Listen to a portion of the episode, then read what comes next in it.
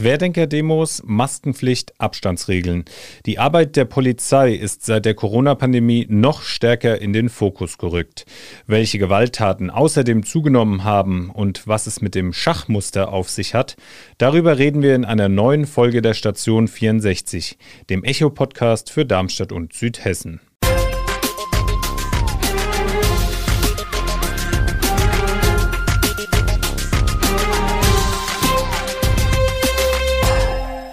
Gute aus der ECHO-Redaktion, heute zu unserem Blaulicht-Podcast.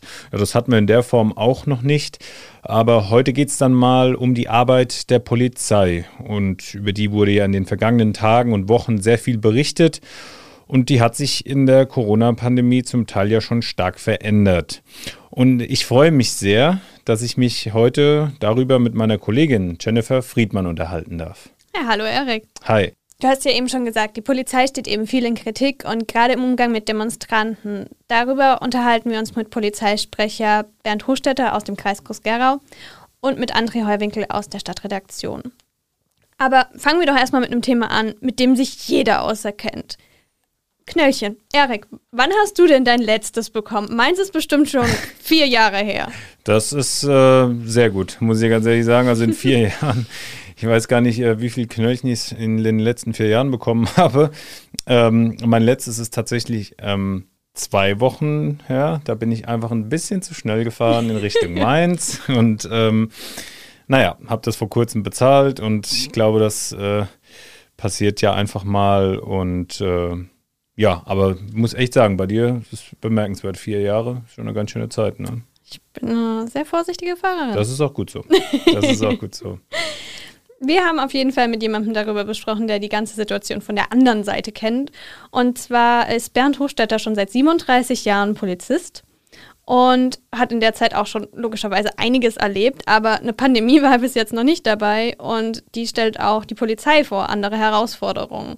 Herr Hochstetter, hallo erstmal und ähm, danke, dass Sie dabei sind. Ähm, Corona hat den Alltag von jedem verändert. Hatte das auch einen Einfluss auf die Straftaten, die begangen wurden? Was sehr erfreulich ist, ist einfach die Abnahme der Wohnungseinbrüche. Da haben wir einen ganz großen Einbruch äh, gehabt, glücklicherweise.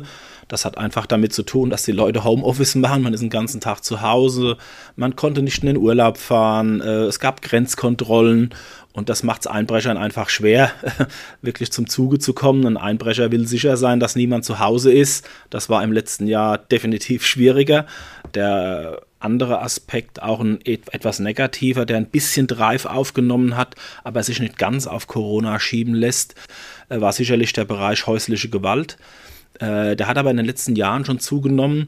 Und das ist einfach der Tatsache geschuldet, dass Frauen äh, besser informiert werden, dass sie Hilfsangebote angeboten bekommen. Und das ist natürlich etwas, was auch dazu führt, dass die Frauen äh, eher bereit sind, Strafanzeige zu erstatten, wo die Polizei dann schlussendlich äh, wirklich äh, tätig werden kann. Und ein weiterer Aspekt, wo die Zahlen zwar auf dem Papier ein Stück weit zurückgegangen sind, aber wenn man es im Gesamtkonzept sieht, eigentlich nicht zurückgegangen sind, sind Angriffe auf Polizeibeamte, Widerstand gegen Vollstreckungsbeamte. Äh, wir hatten im letzten Jahr keine Volksfeste, keine großen Zusammenkünfte und dennoch sind die Zahlen nur minimal zurückgegangen, sodass es eigentlich empfunden eher äh, eine Steigerung ist. Sie gehen da jetzt auf häusliche Gewalt ein. Das heißt ja häufiger, dass die häusliche Gewalt zugenommen hat durch Corona. Wie gehen Sie denn mit dem Thema um? Ja, Polizei muss sich ja immer äh, ein bisschen ein Stück weit drauf einstellen, auf die Phänomene, die gerade dann äh, hochkochen, äh, eingestellt zu sein. Häusliche Gewalt beispielsweise. Äh, da sind wir sicherlich viel, viel professioneller aufgestellt, als wir das vor, vor etlichen Jahren noch waren. Äh, wir nehmen diese Dinge sehr, sehr ernst, wenn eine Frau äh, bei uns anruft und oftmals sind es ja tatsächlich Frauen, die von häuslicher Gewalt betroffen sind, dann ist uns schon sehr bewusst, dass diese Frau wirklich aus größter Not anruft. Und wenn sie sich äh, schlussendlich dann tatsächlich mal entscheidet, die eins eins null zu wählen, um Hilfe zu holen, ist das wahrscheinlich oder oftmals nur äh, der Tropfen, der dann das Fass zum Überlaufen bringt. Und da gehen wir mittlerweile sehr, sehr professionell um. Da gehen wir mit aller Entschiedenheit vor und äh, bieten den Frauen dann auch alle Hilfe an, äh, wie man sie unterstützen kann, mit Hilfsangeboten und so weiter. Und äh, da ist die Polizei, glaube ich, sehr, sehr gut äh, drauf eingestellt. Gehen wir jetzt mal noch mal näher auf das Thema Corona ein. Wie sieht denn die Bilanz zum letzten Jahr im Kreis Groß-Gerau aus? Wir hatten im letzten Jahr rund hundertachtzig äh, Straftaten, die in direktem Konta- äh, Zusammenhang mit Corona äh, stattgefunden haben. Betrugsverfahren, Telefonbetrügereien, die sich damit auseinandergesetzt haben, aber auch über siebenhundert Verfahren an Corona-Verstößen, die von uns äh, eingeleitet wurden, die sich mit den Corona-Regeln, äh, wie gesagt, äh, beschäftigen. Kein Mund-Nasen-Schutz getragen an bestimmten Orten, den Abstand nicht eingehalten äh, oder gegen Ausgangssperre verstoßen. Viel kritisiert wurde auch ein Tweet der Polizei Südhessen in Bensheim. In diesem stand, dass ein Bereich für die Demonstranten mit Flatterband abgesperrt wurde. Wie kann sowas sein? Ja, es war einfach eine äh, Auflage der äh, Stadt Bensheim, der Versammlungsbehörde, die für die äh, Genehmigung dieser Versammlung äh, zuständig ist. Dort hat man entschieden, dass man das äh, zumindest an dem Schlusskundgebungsort in Bensheim am Kroneplatz so machen kann, dass man äh, praktisch so eine Art äh, Schachmuster mit Flatterband absteckt, wo jeder in einem bestimmten Bereich äh, sich aufhalten kann, genug Abstand zu seinem Nebenmann hält und dann äh, im Freien äh, dann auch die Mund-Nasen-Bedeckung abnehmen kann, weil der Sicherheitsabstand gewahrt ist. Äh, das waren die Vorgaben. Die Polizei war da vor Ort. Ich habe mir da auch selber ein Bild äh, vor Ort machen können und äh, das war einfach äh, der Hintergrund. Äh, uns ist natürlich bewusst, dass der Tweet äh, für großes Aufsehen gese- äh, gesorgt hat. Wir haben äh, eine sehr große, äh, große Anzahl von äh, Retweets bekommen und Antworten bekommen, die sich damit sehr kritisch auseinandergesetzt haben. Schlussendlich ist es aber so, dass die Polizei für die äh, Auflage an sich nicht zuständig ist, sondern wir überwachen die Veranstaltung und im Großen und Ganzen muss man sagen, ist die Veranstaltung friedlich verlaufen. Äh, die Polizei nimmt da einen total neutralen Charakter ein. Wir differenzieren nur zwischen friedlichen und unfriedlichen Demonstranten und ansonsten ist es uns wichtig in dem Zusammenhang, dass jeder seine Meinung bei solchen Dingen frei kundtun kann, soweit die Versammlung auch genehmigt ist und die Auflagen eingehalten werden. Vielen Dank.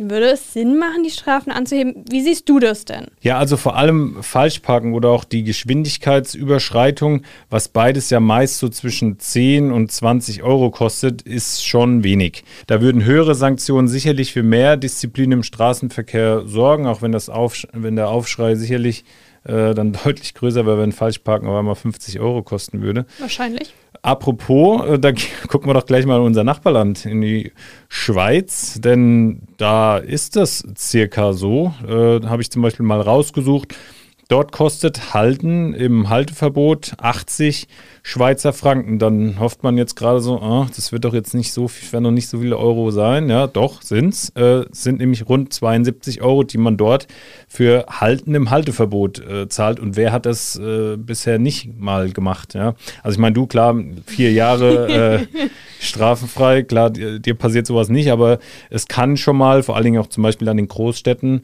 ja, zum Beispiel auch hier jetzt in Darmstadt oder nehmen wir auch mal Frankfurt als Beispiel, es ist, glaube ich, so ziemlich so jedem schon mal ähm, unterlaufen. Anderes Beispiel, Parkscheibe. Das muss man sich auch mal überlegen. Ähm, wenn man dort eine Parkscheibe gar nicht oder nicht gut sichtbar anbringt oder hinterlegt, kostet das dort auch sechsunddreißig Euro. Hab ich. Selbiges gilt im Übrigen für, dafür, wenn man eine falsche Uhrzeit bei der Parkscheibe einstellt. Also wer kennt's nicht, ne? Zwei Stunden nur parken und irgendwie stellst dann um zwölf Uhr ein, dass es schon zwei ist, weil du bis um vier Uhr da bleiben willst. Also ja, auch so ein Klassiker. Aber ähm, ja, das wird dort eben sehr gut, das lassen die sich sehr gut bezahlen. Das äh, muss man... Muss man an der Stelle schon mal ganz klar sagen. An der Stelle wollen wir den Ball auch gerne mal an unsere Hörerinnen und Hörer weiterspielen. Wie seht denn ihr das? Ähm, sind die Strafen im Straßenverkehr bei uns oder auch mit Blick auf die Corona-Verordnungen, die aktuell gelten, zu gering?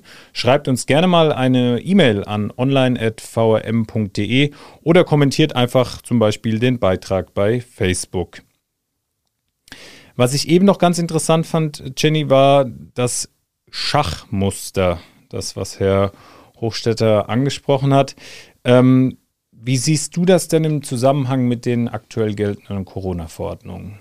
Oh, ich finde das ganz schwierig irgendwie, weil ich diese Demonstrationen eben sehr schwierig finde. Da gab es ja viele Regelverstöße. Da finde ich so ein Mittelweg zu sagen, oh, wir sperren wirklich ein Gebiet so ab, dass jeder den Abstand zueinander einhält, nicht verkehrt, auf jeden Fall besser als das, was zum Beispiel in Kassel passiert ist. Äh, einem, dem das äh, wahrscheinlich geläufig ist, ist unser Kollege André Heuwinkel, und mit ihm haben wir mal darüber gesprochen, äh, ja, wie seine Polizei oder seine Arbeit in äh, seine Zusammenarbeit mit der Polizei zurzeit so aussieht und äh, was er auch zum Beispiel auf ähm, Corona-Demos mitbekommen hat.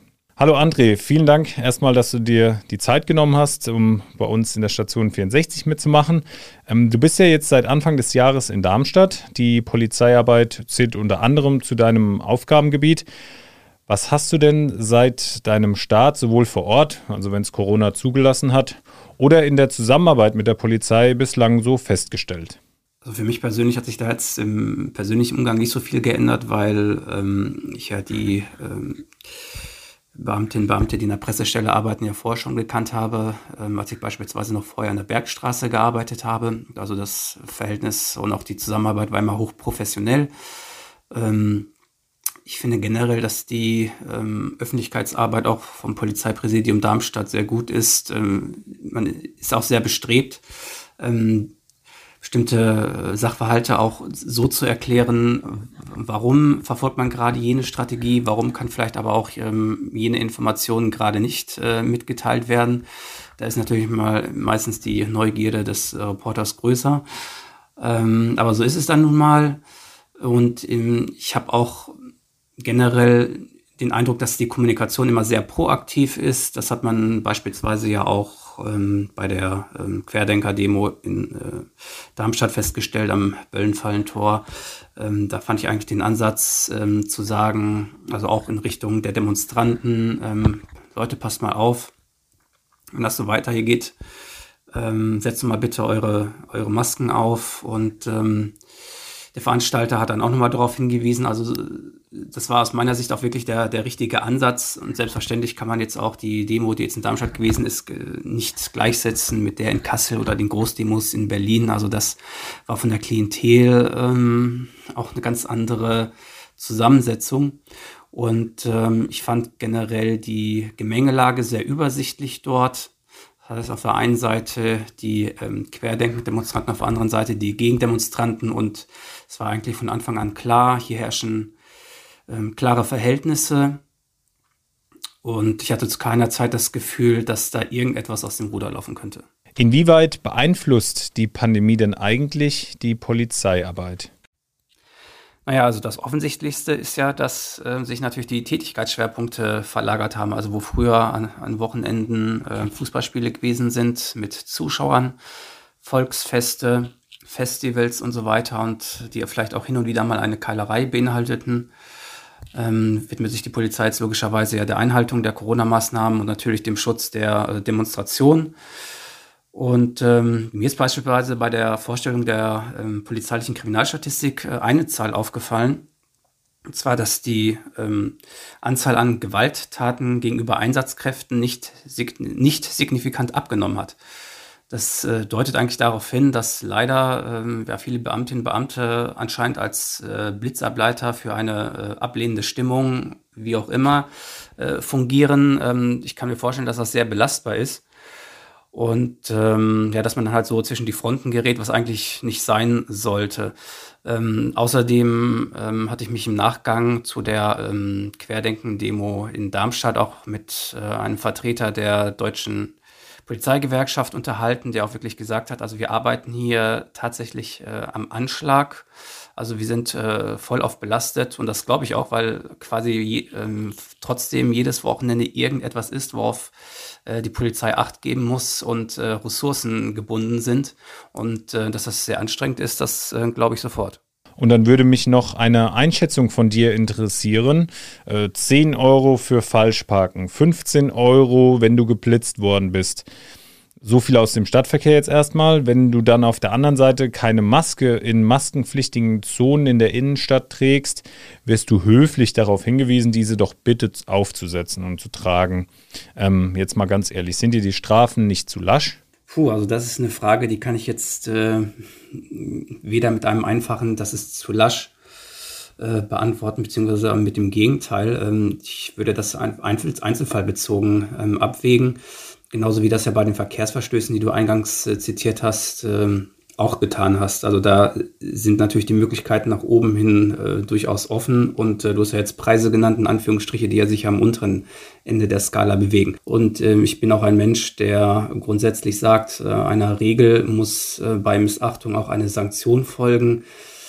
Also äh, ich denke, Bußgelder sind hier durchaus äh, mittlerweile angebracht. Die meisten Menschen äh, oder alle Menschen besitzen mittlerweile eine, eine Mund-Nasen-Bedeckung beziehungsweise eine medizinische Maske, also von daher, ich könnte halt mit einem Bußgeld ähm, leben, wenn so die Regel ist.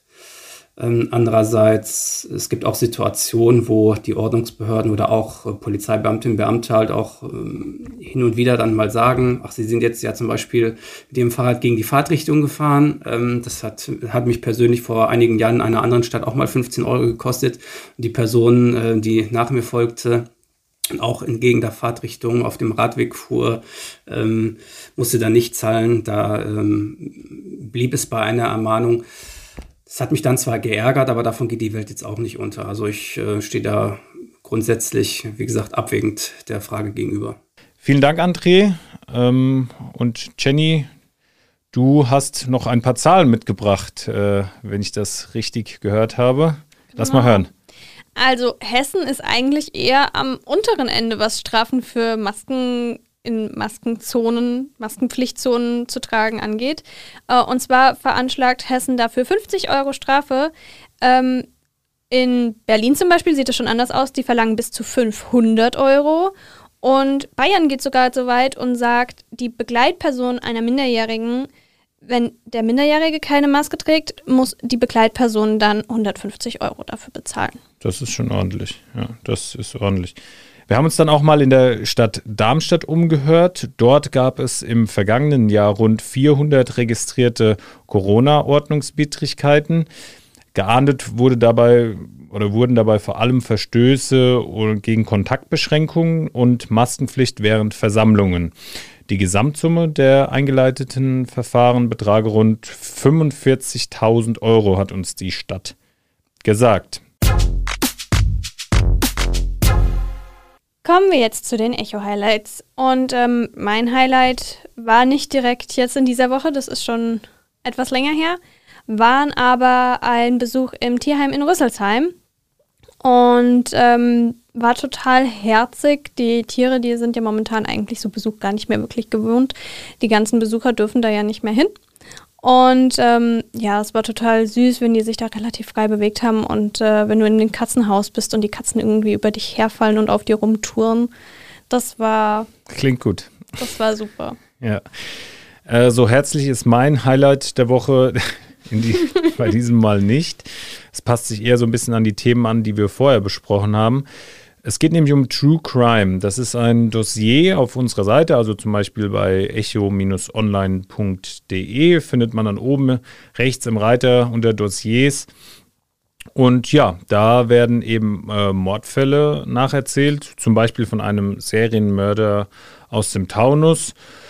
Grundsätzlich sind das Fälle, die die Region bewegt haben, jedoch bis heute eben noch ungelöst sind. Und in dem Dossier gibt es außerdem viele weitere Hintergründe zu den Taten. Also zum Beispiel erzählen Ermittler, wie sie mit der Aussicht umgehen, einen Fall womöglich nie lösen zu können. Das Ganze haben wir auch multimedial und interaktiv ähm, aufbereitet, und zwar auf den V R M Stories. Die findet man unter w w w punkt stories punkt v r m punkt de. Und damit sind wir auch schon wieder am Ende unserer äh, Podcast-Folge, unseres Blaulicht-Podcasts. Mhm. Hat mir sehr viel Spaß gemacht, mit dir darüber zu sprechen so. Und mit allen anderen Gesprächspartnern, die heute zu Gast waren. Wenn ihr Fragen oder Anregungen habt, schreibt uns auf online at v r m punkt de oder bei Facebook oder Instagram. Und in zwei Wochen begrüßen euch Viktoria Wenz und Maximilian Brock mit der nächsten Folge. Tschüss. Ciao. Das war die heutige Ausgabe von Station vierundsechzig. Der Echo-Podcast aus Darmstadt liefert einen Rückblick auf die wichtigsten Nachrichten für Südhessen und den spannendsten und kuriosesten Themen aus dem Postleitzahlengebiet vierundsechzig. Ihr wollt noch mehr spannende Geschichten, Reportagen und News aus eurer Region? Dann probiert doch einfach mal unser Plus-Angebot aus. Einfach reinklicken unter vrm-abo.de slash podcast. Ein Angebot der V R M.